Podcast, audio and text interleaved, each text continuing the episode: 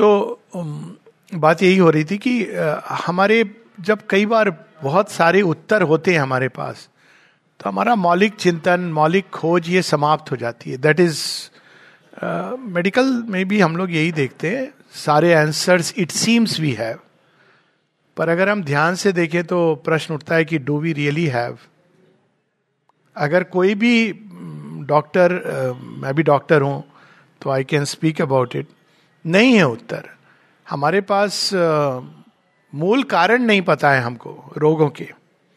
और ये ज़रूर है कि एक वर्केबल जिसको कहते हैं पैच वर्क वो है हमारे पास पैच वर्क सॉल्यूशंस लेकिन मूल समस्या ये नहीं है कि ये रोग हुआ, उसको हमने ठीक कर दिया। मूल समस्या है कि रोग होते ही क्यों है।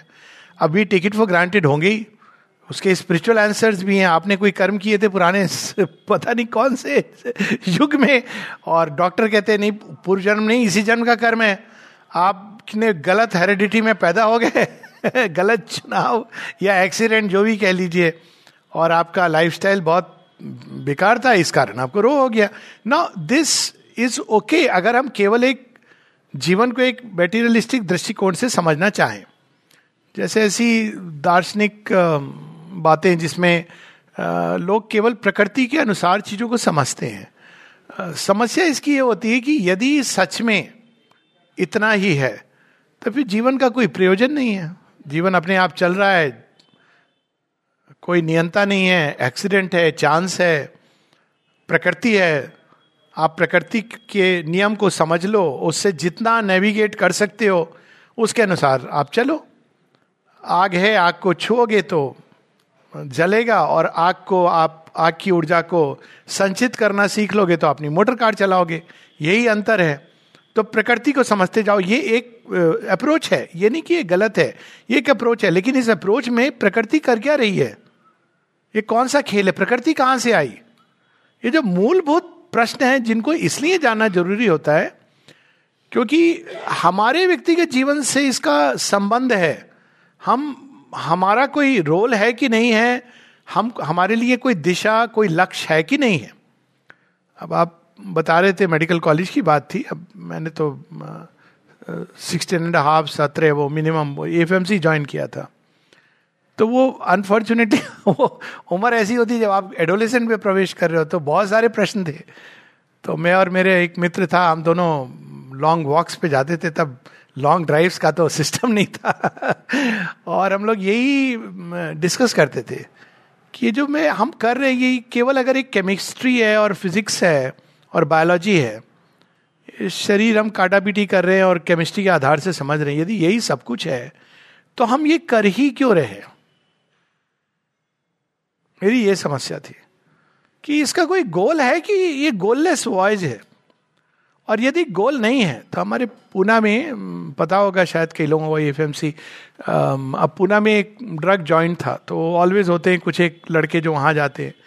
तो यदि जीवन का कोई लक्ष्य नहीं है प्रयोजन नहीं है यूँ ही चला जा रहा है तो ये लोग तो ज़्यादा समझदार हैं जो वहाँ जाकर के ड्रग्स लेके।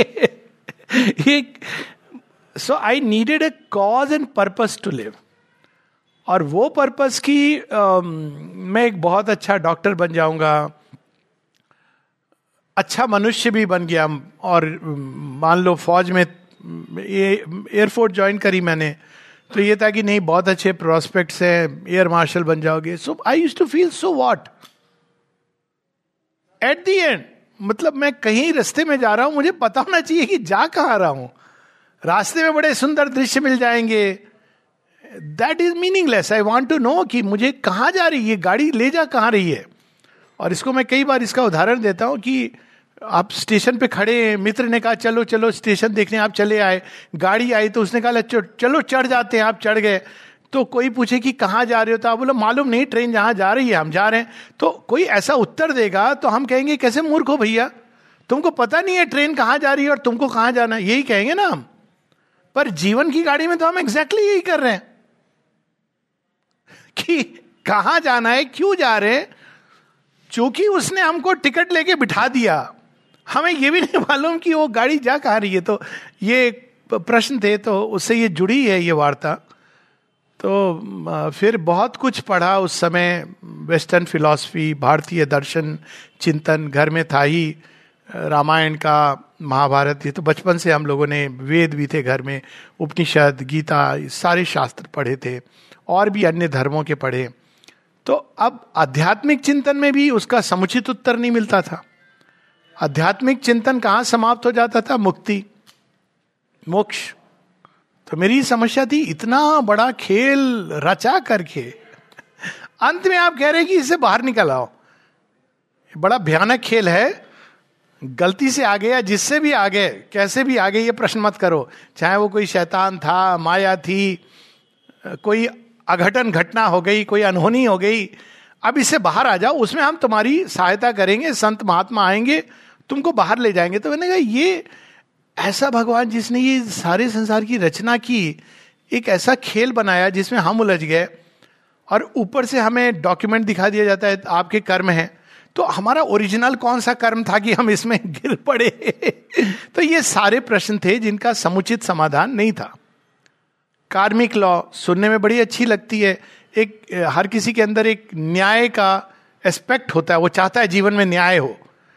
तो अब आपने क्या किया? न्याय को एक विसंगत बना दिया।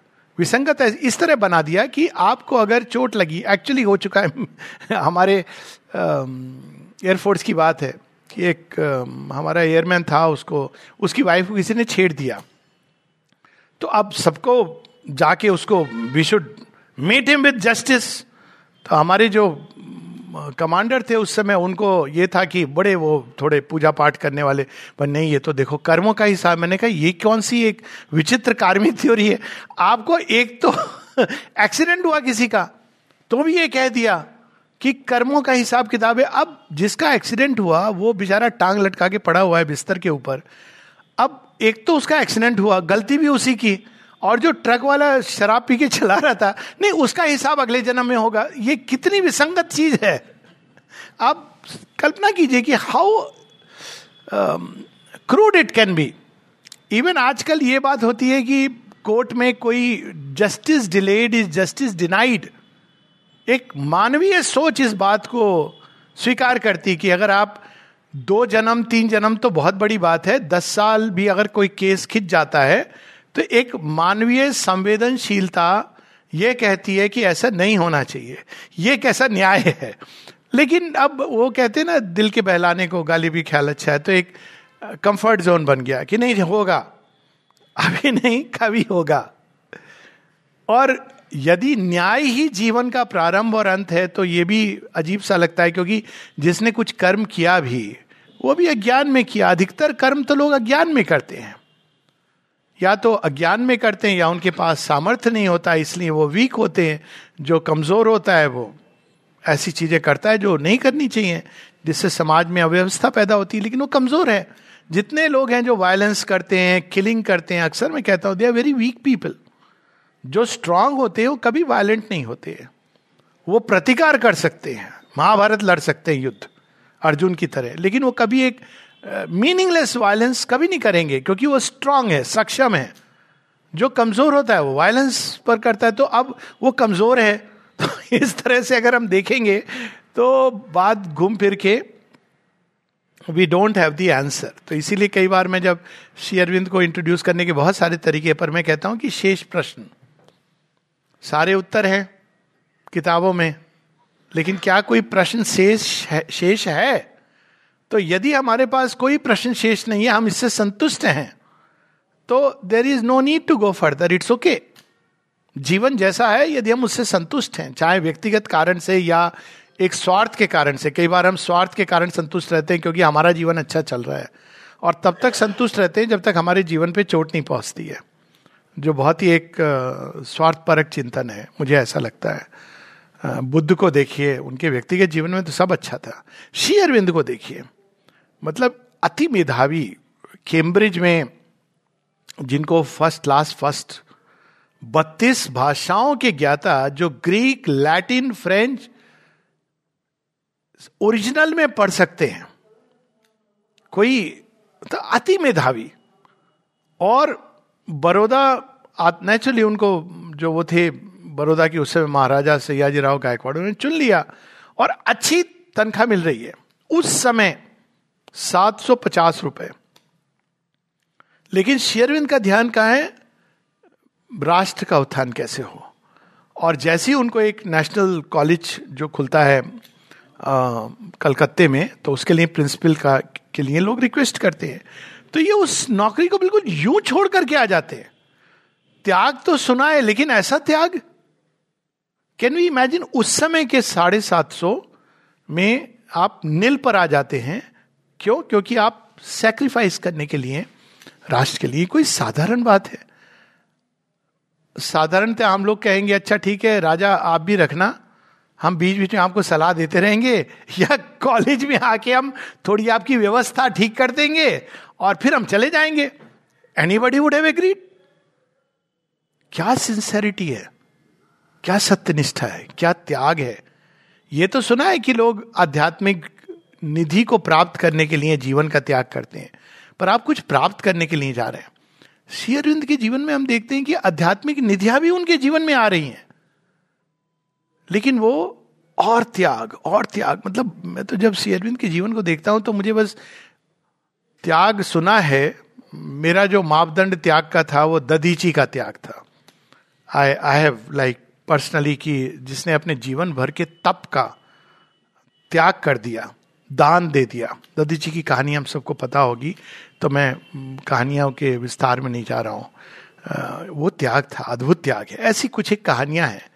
लेकिन यहाँ पर त्याग की उन्होंने अपनी आध्यात्मिक निधि सब कुछ, केवल इस, ये संसार सुंदर हो, दिव्य हो, उसके लिए उन्होंने त्याग दिया। मतलब अगर देखा जाए तो 1908 जब वो जेल में ब्रिटिशर गवर्नमेंट ले जाती है उनको, क्योंकि ब्रिटिश गवर्नमेंट ने वो रिकॉग्नाइज कर लिया था टू देयर क्रेडिट जो हम भारतीय अभी तक श्री अरविंद के बारे में नहीं रिकॉग्नाइज कर पाए ब्रिटिश गवर्नमेंट उनके पार्लियामेंट में इस पर पूरा एक डिस्कशन होता है श्री अरविंद के ऊपर। And they declare he is the most dangerous man in India यदि ये रहे तो भारतवर्ष को स्वतंत्र होने से कोई रोक नहीं सकता है। आप उस समय की उनकी लेखनी अभी झांसी की धरती से आ रहा हूँ। अरविंद अपनी लेखनी में लिखते हैं कि श्री कृष्ण ने जिस राष्ट्र की स्थापना की थी, उनकी ऊर्जा और तेज को धारण करके अनेकों अनेकों राजाओं ने रक्षण किया सीमाओं का।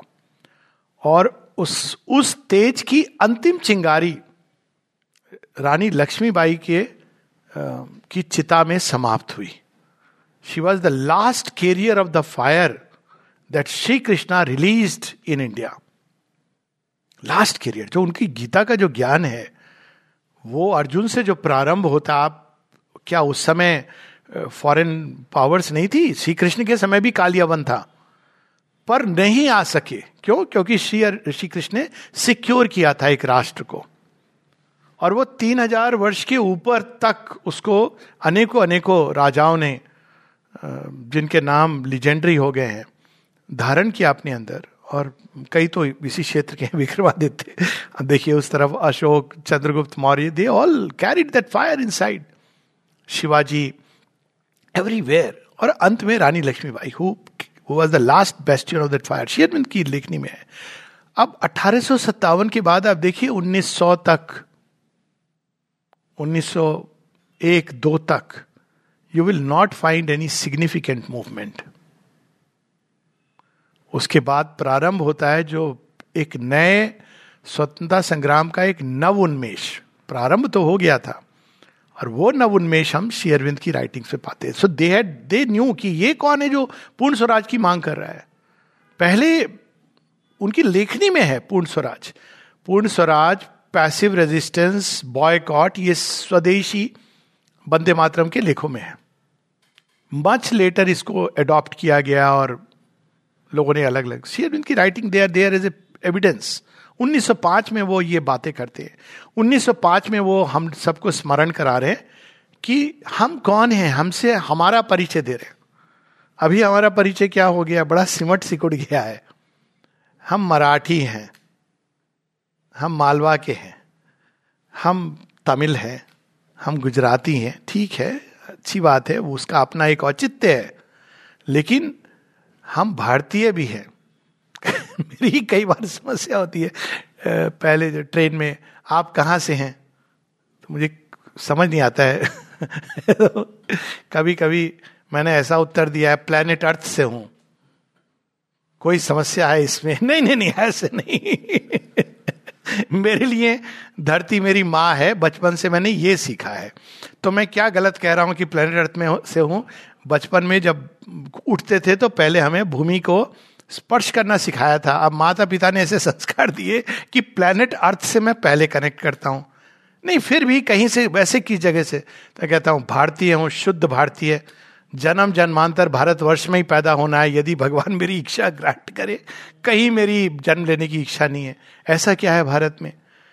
तो बताता हूँ कि जो कुछ संसार में है, वो भारत में भी मिलता है। अब एक्चुअली लेकिन कुछ ऐसा है जो केवल भारतवर्ष में मिलता है और कहीं नहीं मिलता है। और ये मैं पूरे माता जी का ऐसा कुछ वो प्रावधान रहा है। कृपा नहीं कह सकता, क्योंकि बाहर जाना कोई कृपा नहीं मानता मैं, लेकिन सारी दुनिया घुमा हूँ। पर यह सच है कि भारतवर्ष में एक ऐसी चीज़ है, यहाँ की मिट्टी में, यहाँ की हवा में, जो कहीं नहीं है।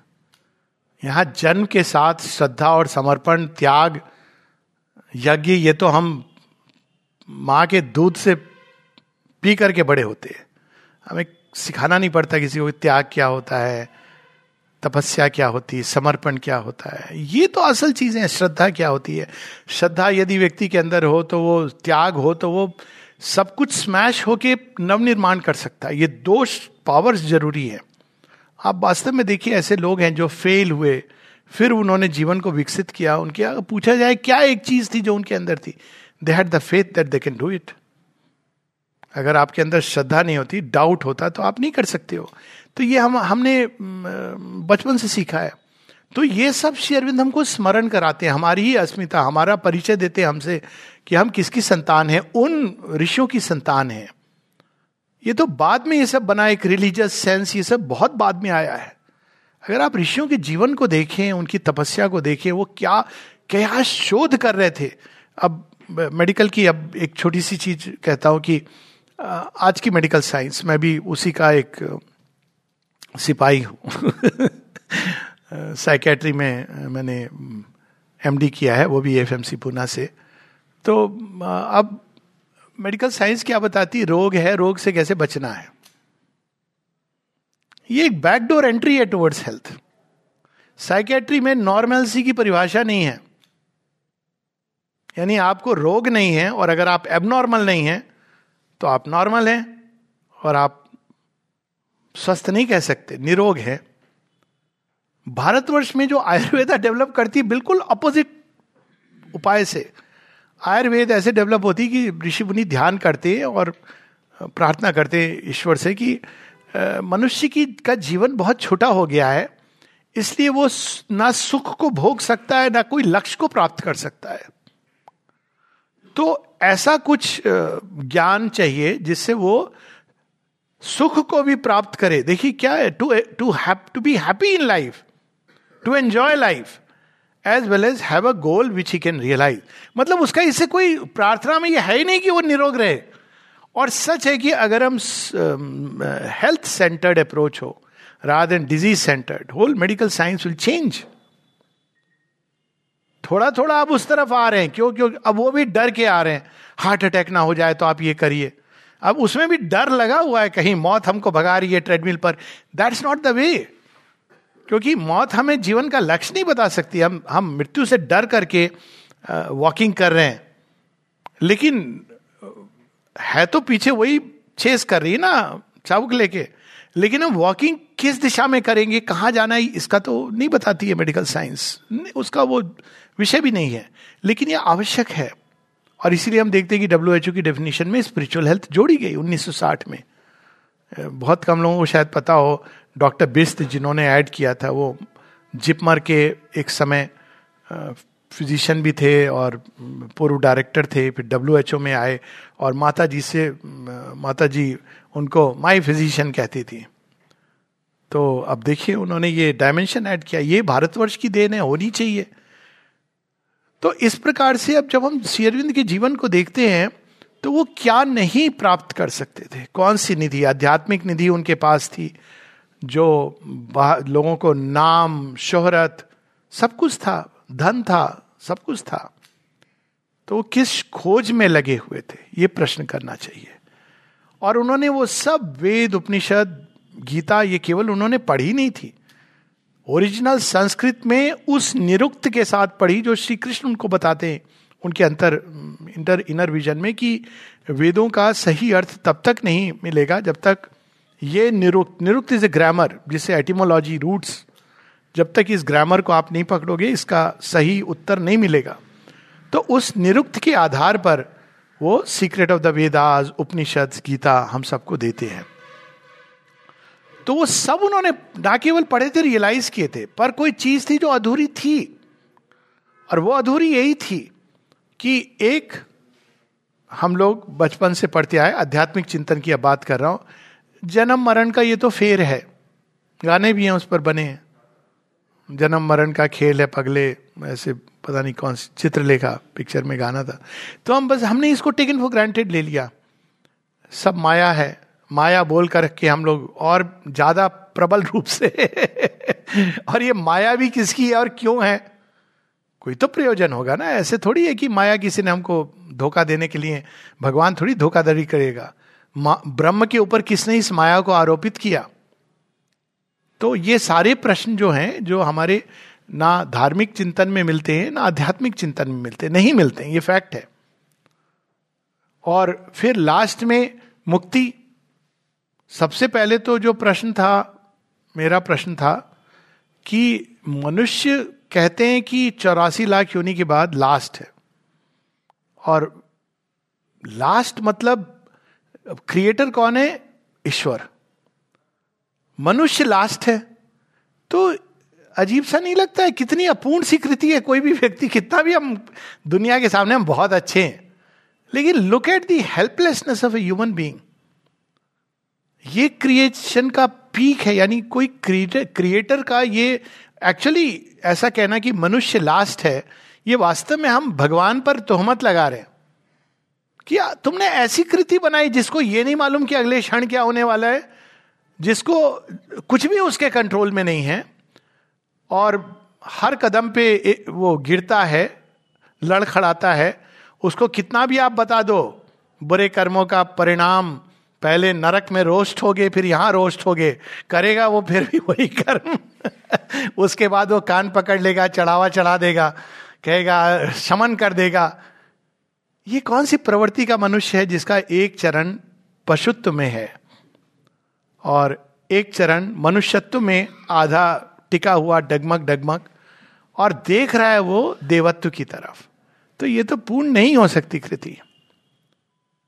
और यदि ये दी एंड है क्रिएशन का, कि इसके बाद अब और कुछ नहीं है, आप मुक्ति को पा लीजिए तो it becomes the whole act drama of this world appears in absurdity और इसीलिए ऐसे लोग हैं जिन्होंने कहा है कि इट लुक्स लाइक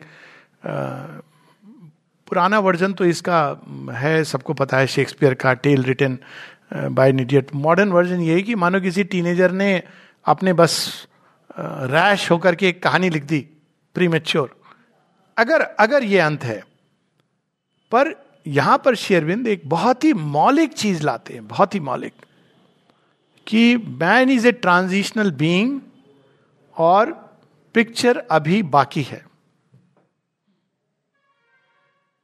जैसे विकास क्रम से पत्थर, श्वास लेने लगा रेंगने लगा, उड़ने लगा, सोचने लगा, वैसे ही ये मिट्टी का ढेला अभी देव मूर्ति में गढ़ा जाएगा, फिर दिव्य मूर्ति में गढ़ा जाएगा।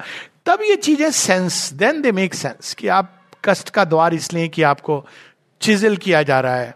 कोई आपके कर्मों का लेखा जोखा, आप उसको किनारे हटा दीजिए, पर जब कष्ट आ रहा है तो आपको चिजल किया जा रहा है। जैसे कोई आपको स्कल्पचरिस्ट आप आप शिल्पकार, आप मूर्ति बनाता है पत्थर को तो चिपिंग करता है। अगर पत्थर मुलायम है तो चिपिंग कम लगती है। और जब कठोर है तो हथौड़ा लगता है। तो ये पाप पुण्य नहीं है, ये प्रोसेस है इवोल्यूशन की। विकास क्रम का जो एक बहुत नई और अद्भुत मौलिक चिंतन। अब इसके हिंट्स हैं दश अवतार की उसमें हिंट है। उसमें भी मुझे ये प्रश्न होता था कि टेंथ अवतार के बाद ऐसे क्या हो जाएगा कि दसवें अवतार के बाद ग्यारहवां क्यों नहीं आएँगे? तो उत्तर होता था कि धरती पर भगवान का राज्य स्थापित हो जाएगा। तो कैसा होगा वह भगवान का राज्य? इसका कहीं पर कुछ वर्णन नहीं है। बस ये कि मलेच्छों का संहार होगा, घोड़े पर बैठ के तलवार लेके कल की अवतार हो। बस अंत। तो कोई ऐसी चीज़ तो हो रही होगी जो प्रीवियस अवतार ने तैयार की, लेकिन कंप्लीट नहीं हुई, जो कल की करते हैं। उसका हिंट नहीं है। अगर वापस वैसे ही स्थापित हो जाएगा तो ये तो सभी अवतारों ने किया है, लेकिन वी नो कि वो कालांतर में वो चीज़ डिजेनरेट करेगी, क्योंकि मनुष्य तो है ही अपूर्ण। तो कोई चीज़ है, क्योंकि ये दशावतारों की कहानी बड़ी इंटरेस्टिंग है। वो प्रलय के साथ अंत नहीं होती है।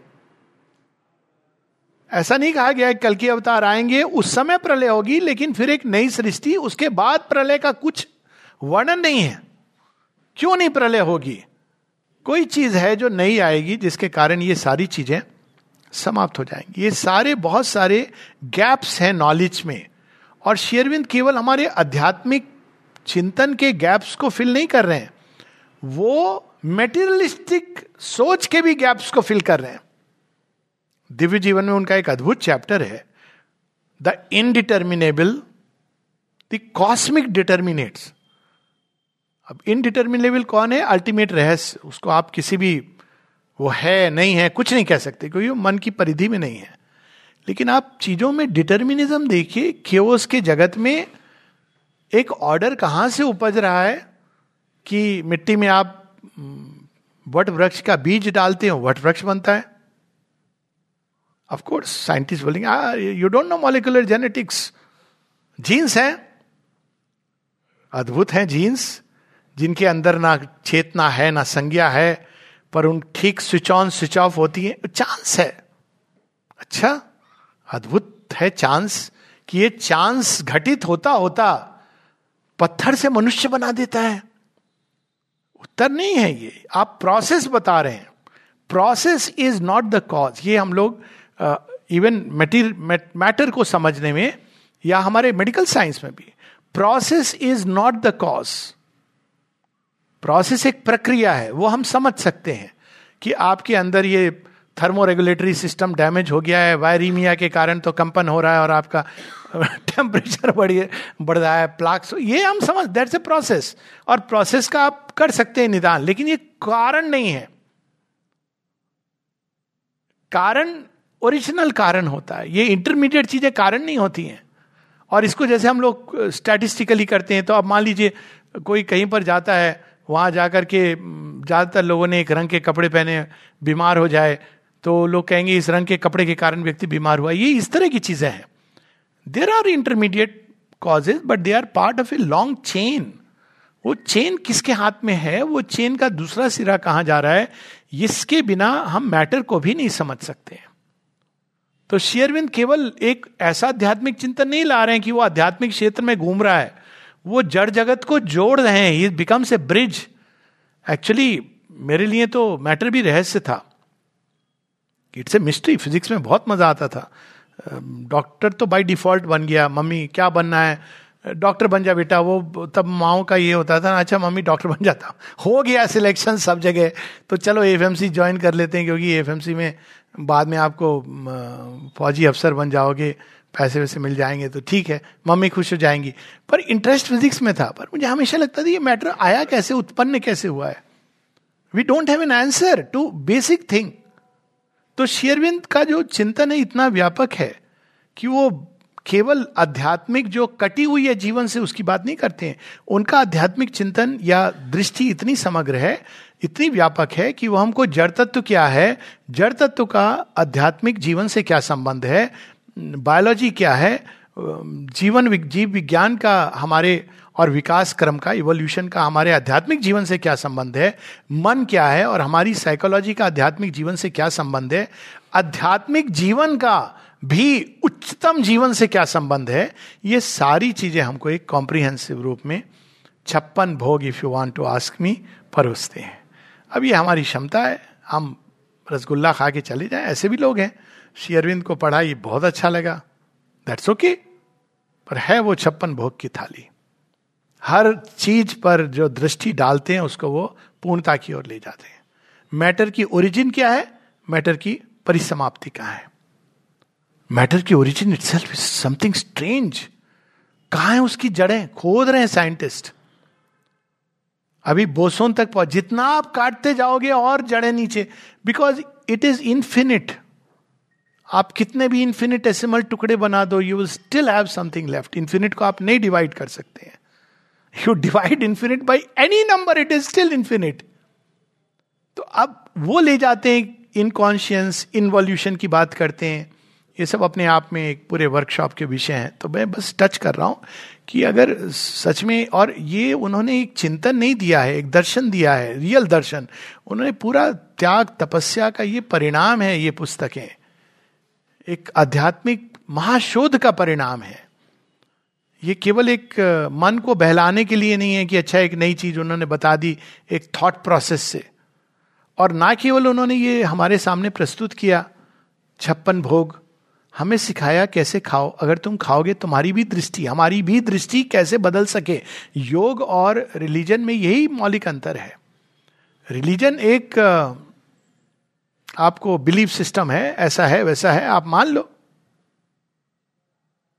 अब उसमें तो कई रिलीजन ऐसे हो जाते हैं कि अगर आप नहीं मानो तो आपको जीने का अधिकार नहीं है।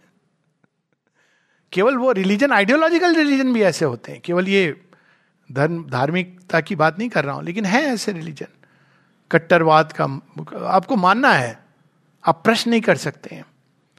लेकिन रिलीजन और योग में अंतर यह अध्यात्म है कि रिलीजन में मान लो और अध्यात्म है, जान लो। मन से नहीं, बन के जानो, क्योंकि किसी भी चीज़ को केवल मन से हम नहीं जान सकते। मन प्रारंभ करता है, लेकिन कैनॉट और वो जो कड़ी है, जो जोड़ती है, मानने को, जानने को और बनने को, वो योग है। और शेयर विद्य इसलिए केवल एक दर्शन नहीं दिया, एक पूरा योग पथ दिया इंटेग्रल योग, पूर्ण योग के नाम से, जिस पे चल के हम उन्हीं सत्य को, का दर्शन कर सकते हैं, जीवन में वो प्रकट हो सकते हैं, उस रूपांतरण को हम अपने अंदर अनुभव कर सकते हैं। रूपांतरण क्या है? आप बड़ी सिंपल सी चीज़ है कि एक मोल्ड है, उस मोल्ड के अनुसार जीवन हम जीते हैं। मन है, उसका एक मोल्ड है। फॉर इंस्टेंस मन के अंदर मनुष्य के मन के अंदर समान्वयतक समन्वयात्मक दृष्टि नहीं है सुलभ नहीं है वो या तो जड़ तत्व को देखता है या स्पिरिचुअल को दोनों में बीच में वो डिवाइड करेगा you cannot see them as unity वो एक बड़े स्ट्रेच करके कंसेप्शन में कहीं यूनिटी को एक दूर कोई अजीब सी चीज़ वननेस मन के अंदर है नहीं वो भूमि जिसमें वो वननेस को, एकत्व को समझ सके। वननेस को वो समझता है sameness that is a problem of human mind लेकिन सुपर माइंड के लिए ये सहज सुलभ है। तो मन के रूपांतरण का अर्थ है कि वही समन्वयात्मक दृष्टि, समग्र दृष्टि, जो भगवान की दृष्टि है। भगवान ये नहीं कहते कि ये मिट्टी का ढेला है। आई डिस्कार्ड इट क्योंकि मुझे स्पिरिचुअल कॉन्शियसनेस में जीना है। वो डिस्कार्ड कर देंगे तो क्या होगा? वो तो पता ही है आपको, रामायण की कहानी है कि राम जी के नाम लिख करके पत्थर तैर रहे हैं।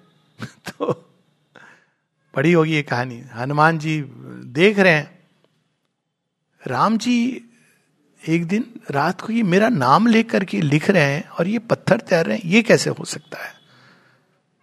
तो आकर के वो एक पत्थर हाथ में लेके डालते हैं, समुद्र में डूब जाता है। फिर डालते हैं, डूब जाता है। हनुमान जी देख रहे हैं।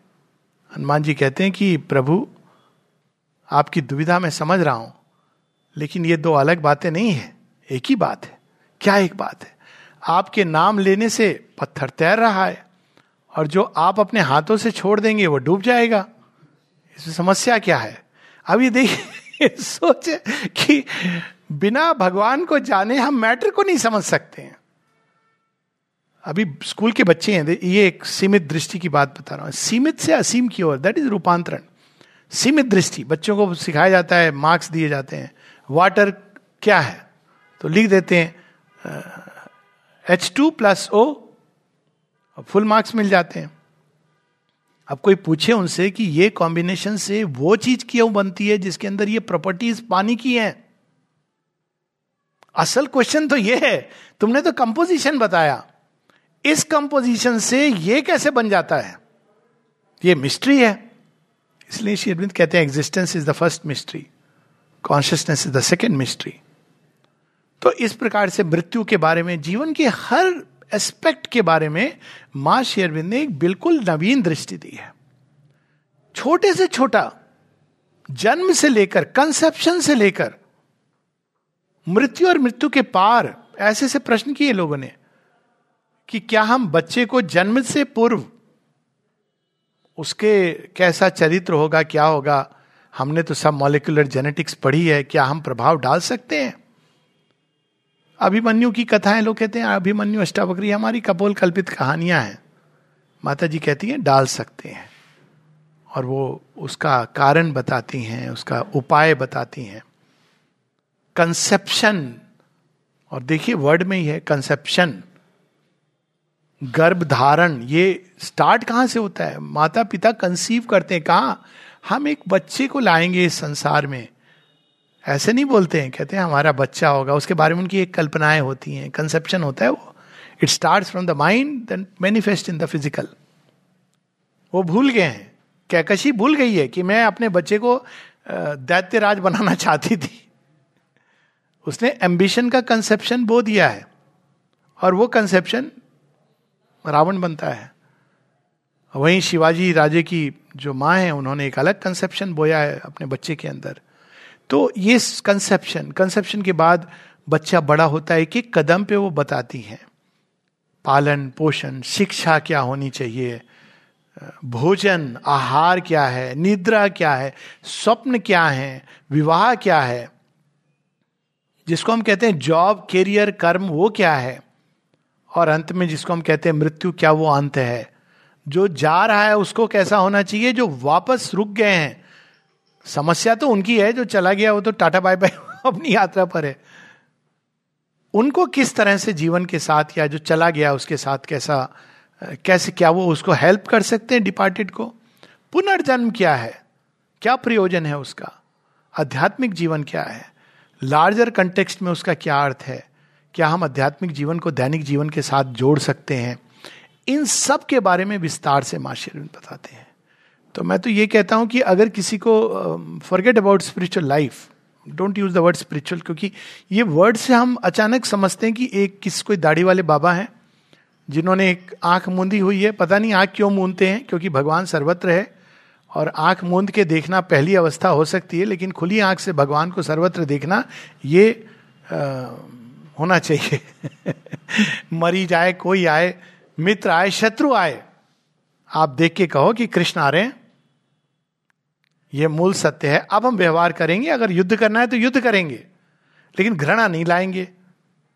तो अब एक हम लोग की मानसिकता में आ गया, आध्यात्मिक जीवन इमीडिएटली लोग कहते हैं मेटीरियल लाइफ को छोड़ना पड़ेगा, ये छोड़ना पड़ेगा।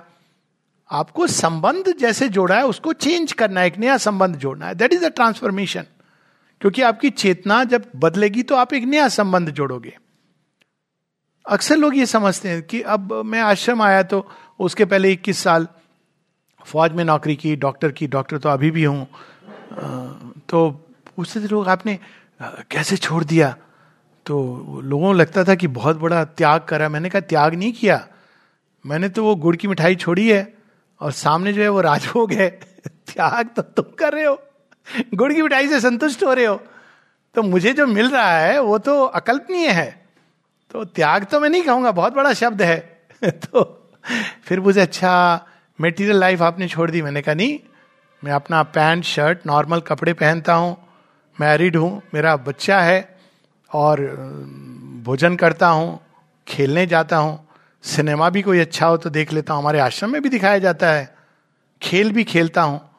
तो लोग पूछते हैं, फिर, क्योंकि स्पिरिचुअल लाइफ से हम समझते हैं कि इन चीज़ों को छोड़ के एक रंगा कपड़ा पहन करके आप आँख मूंद, आँख मूंदना ज़रूरी है।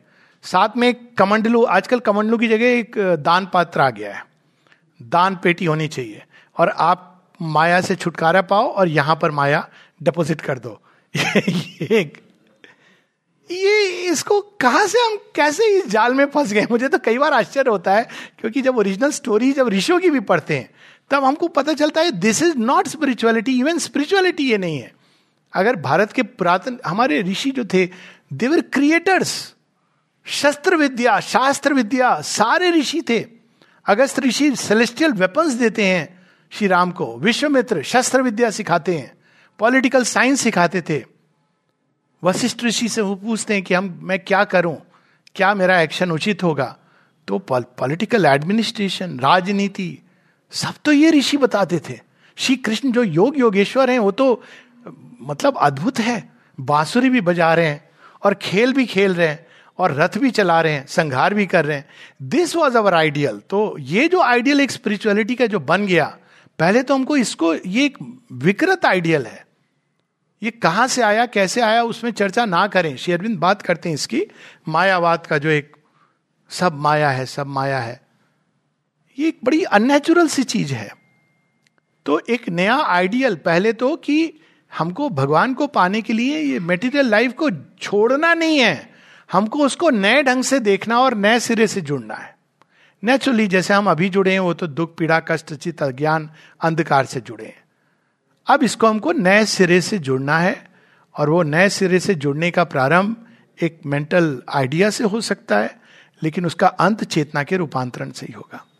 मेंटल आइडिया से ऐसे हो सकता है कि यज्ञमल्क से जब पूछा कि उनकी पत्नी ने पूछा मैत्रेयी ने कि, पत्नी को क्यों प्रेम करता है कोई, बच्चे को क्यों प्रेम करता है, राष्ट्र को क्यों प्रेम करता है तो यज्ञवल्क ने उत्तर दिया one does not love the wife for the sake of the wife but for the sake of the self स्व के लिए प्रेम करता है। अब ये देखिए कितनी अद्भुत बात है। जैसा हमारा स्व होगा, वैसा हमारा प्रेम होगा। अगर हमारा स्व पशु जैसा है, हम जीवन को यही समझते हैं कि खाओ, पियो, मौज करो तो उसका संबंध भी अपनी पत्नी, पति, बच्चे के साथ वैसे ही होगा।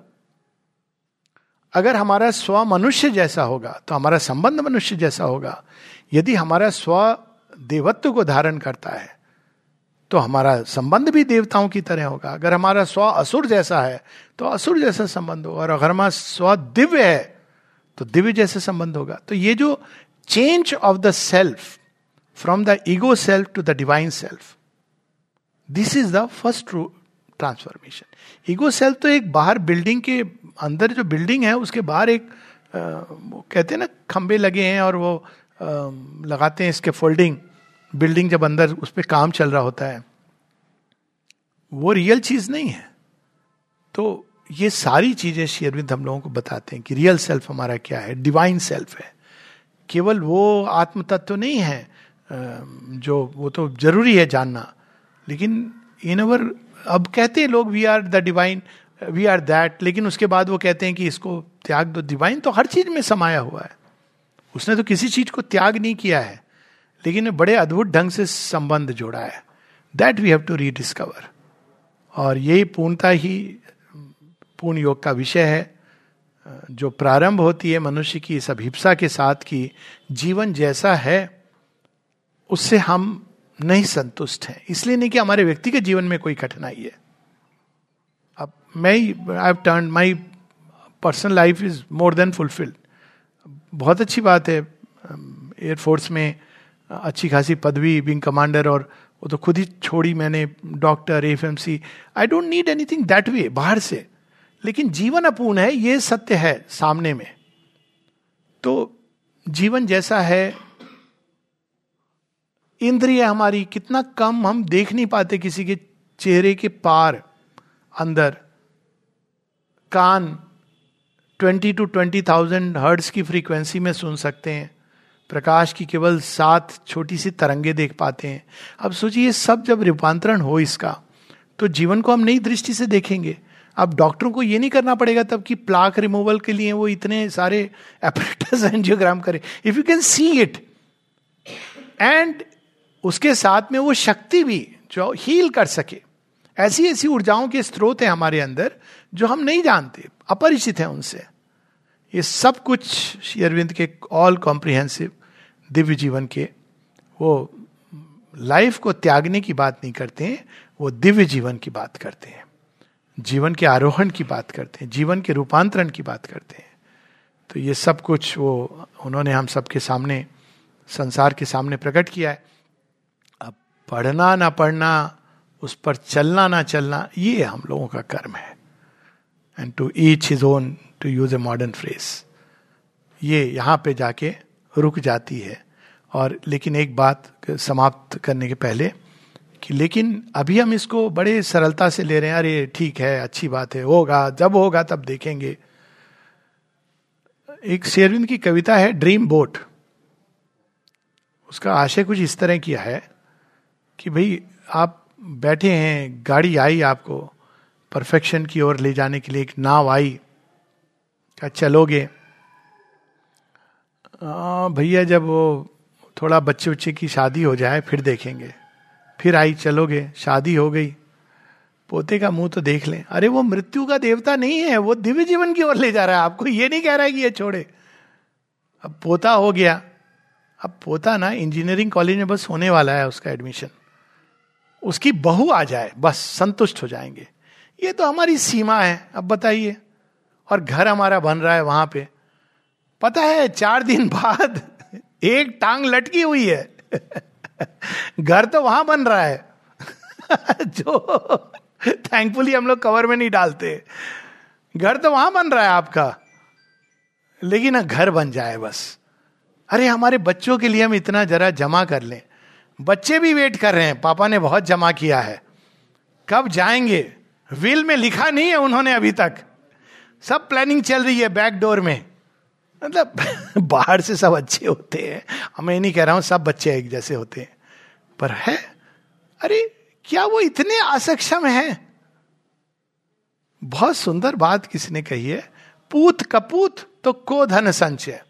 पूत सपूत तो को धन संचय। ठीक है, धन हो गया, खेल लिए।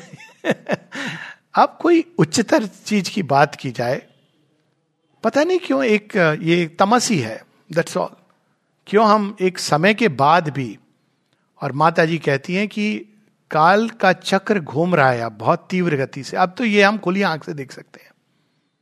उन्नीस सौ चौदह से बहुत तीव्र गति से 1960 से कालचक्र बहुत एक अलग गति से घूमने घूमना शुरू हुआ है। Space age breaking down of old institution कई चीज़ें शिव तांडव भी हुआ है और साथ में नई सृष्टि की एक पुकार चीख पुकार कितने सारे परिवर्तन। लेकिन आ, माता जी के अराइवल के सेंटेनरी दो, 2014 से और कई जगह मैं इसको 2012 से कह रहा हूँ कि 2028 तक एक जो कालखंड है, बहुत तीव्र गति से घूम रहा है। और ये क्या कर रहा है?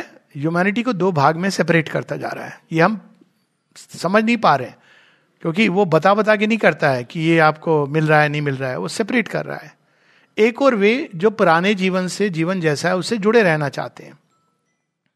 एक जो कहीं ना कहीं नए जीवन की ओर देख रहे हैं।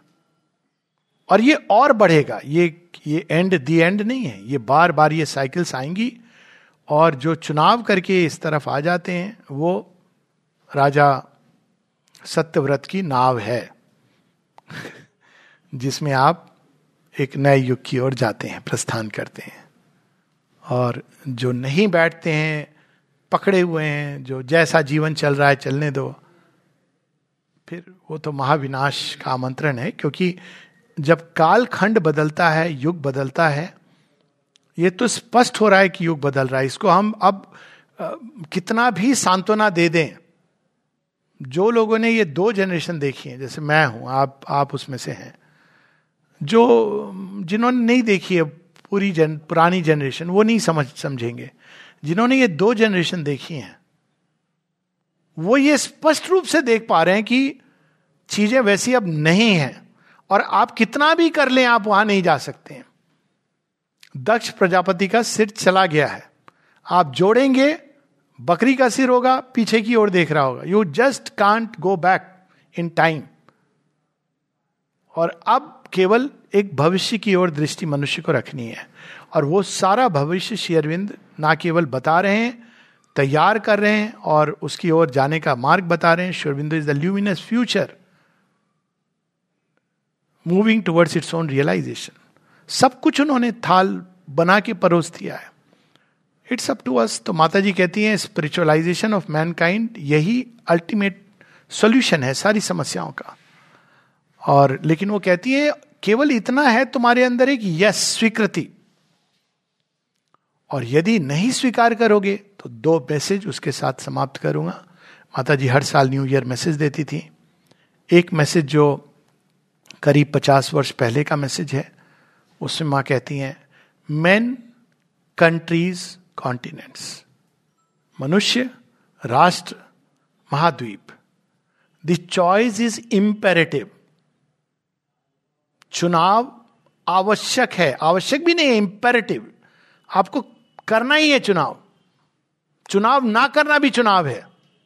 श्री कृष्ण कहते हैं ना, गीता में वो घड़ी की, अर्जुन तू युद्ध नहीं लड़ेगा, ये भी तेरा चुनाव है। इसके परिणाम होंगे। चॉइस इज़ इंपेरेटिव ट्रूथ और दी एबिस सत्य अथवा रसातल। और दूसरा मैसेज है the future of the earth depends upon a change of consciousness चेतना का परिवर्तन। उस पर पृथ्वी का भविष्य निर्धारित है।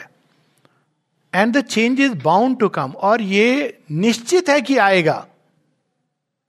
But it is left to man to decide एक चीज़ है जो मनुष्यों के हाथ में छोड़ दी गई है।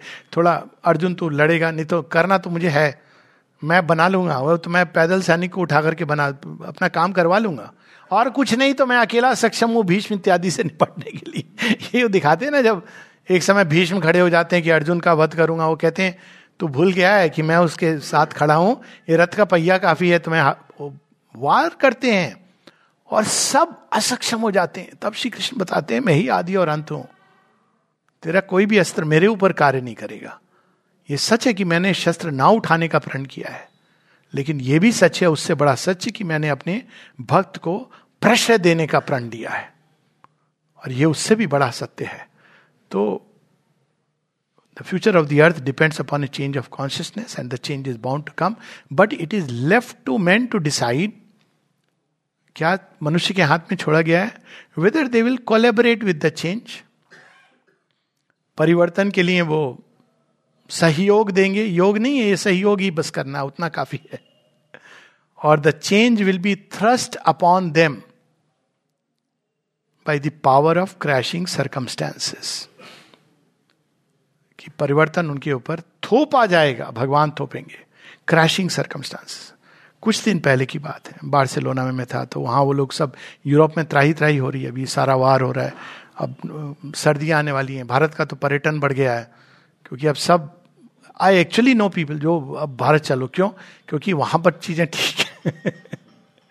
यूरोप में ठंड पड़ेगी। अब आप, आपके पास वहाँ बिजली, कटिंग ये सब प्रारंभ हो गया ना, जो हम लोग पीछे छोड़ा है। तो बिजली कटेगी, आपकी इतनी स्काई रॉकेट हो गए हैं prices politicians are doing it और उसके कारण बहुत ही एक प्रकार का आक्रोश जनमानस में है। तो मुझसे पूछ रहे थे, मैंने कहा, आप लोग ऑल्टरनेटिव एनर्जीज के बारे में क्यों नहीं सोचते हैं? आप क्यों अरब के तेल के पीछे पड़े हुए हैं? कब से ये चीज़ solar energy sea energy these are the future वो तेल का तो 40 साल में समाप्त होने वाला है। अक्सर लोग पूछते हैं, इस वर्ल्ड का क्या होगा? तो ये वर्ल्ड तो अपने आप इसने अपनी राइटिंग लिखी हुई है कि I am going to crash you don't worry about it आप फ्यूचर की ओर देखिए कि आपको क्या क्या करना है। तो वो तो आएगा क्रैशिंग सरकमस्टांसेस से आएगा। कब तक आप राष्ट्र अपने अहंकार को पकड़ के बैठेंगे? अब देखिए कितना सुंदर भारतवर्ष में अब, हमारे फॉरेन मिनिस्टर बता कह रहे हैं उनको कि हम अपने इंटरेस्ट को देखेंगे। आप चाहते हो कि यूरोसेंट्रिक विजन से हम चले? ऐसा नहीं होगा। अब ये चीज़ें पावर ऑफ़ क्रैशिंग सर्कमस्टांसिस वो कल जो राजा था, आज गिर रहा है। ये दिस वॉट विल हैपन और अंत में बहुत परम सांत्वना देने के लिए माँ कहती हैं a new world is born 1956 के बाद ये। न्यू, एक नया जगत जन्म ले चुका है। In all countries there are man who feel it who know it at least feel it सब जगह संसार में कुछ लोग ऐसे हैं जो कहीं ना कहीं महसूस करते हैं। It is to them we call will you collaborate ये कुछ ऐसा है कि कान्हा का जन्म हो गया है। कोई कोई है जिनको महसूस हो रहा है, धरती के अंदर कुछ परिवर्तन है। हवा चल रही है, कुछ अलग। और उन्हें पुकारा जा रहा है, ये योग खासकर, मैं कह दूँ, ये नंबर का गेम नहीं है। ये कोई नया धर्म नहीं है कि कितने लोग जुड़ गए हैं। कितने लोग जुड़ गए हैं, उसके हिसाब से माइकल जैक्सन के सबसे बड़े फॉलोअर होंगे। शाहरुख खान के महक में ये नहीं है हम लोगों का काम। कुछ सदैव जो नई चीज़ प्रारंभ होती है, और जितनी ऊँची होगी, उतने कम लोग होंगे। बल्कि ये मान के चलिए, यदि कम लोग हैं तो सही चीज़ है। बहुत भीड़ लगी है जिस दुकान पर, जहाँ हर कोई दे करके टकेत शेर, खाजा, टकेत शेर, सोना, कहानी पढ़ी होगी। हालाँकि कहानी कम्युनिज्म के ऊपर है, लेकिन बड़ी सुंदर कहानी है कि मत जाइए वहाँ, जहाँ फ्री चीज़ें मिल रही हैं, जिनको जाना है, जाने दीजिए। लेकिन जहाँ कम लोग हैं, इसका अर्थ है कि कुछ अच्छी चीज़ हो रही है, सच्ची चीज़ हो रही है let's try put our eggs in that basket sorry मैं तो बिना उसके ही आपने कुछ कह दिया यहाँ पे तो उससे ही प्रारंभ हो गया कि कुछ आपने बोला कुछ अपने बारे में बताइए कुछ आ, कुछ माँ शेरविंद के बारे में बताइए कुछ कुछ उनके दर्शन के बारे में बताइए कुछ जो नॉर्मल रिलीजन तो अब पता नहीं सारा आ गया मोरलेस कवर हो गया। पर अगर प्रश्न है तो I will be very happy to answer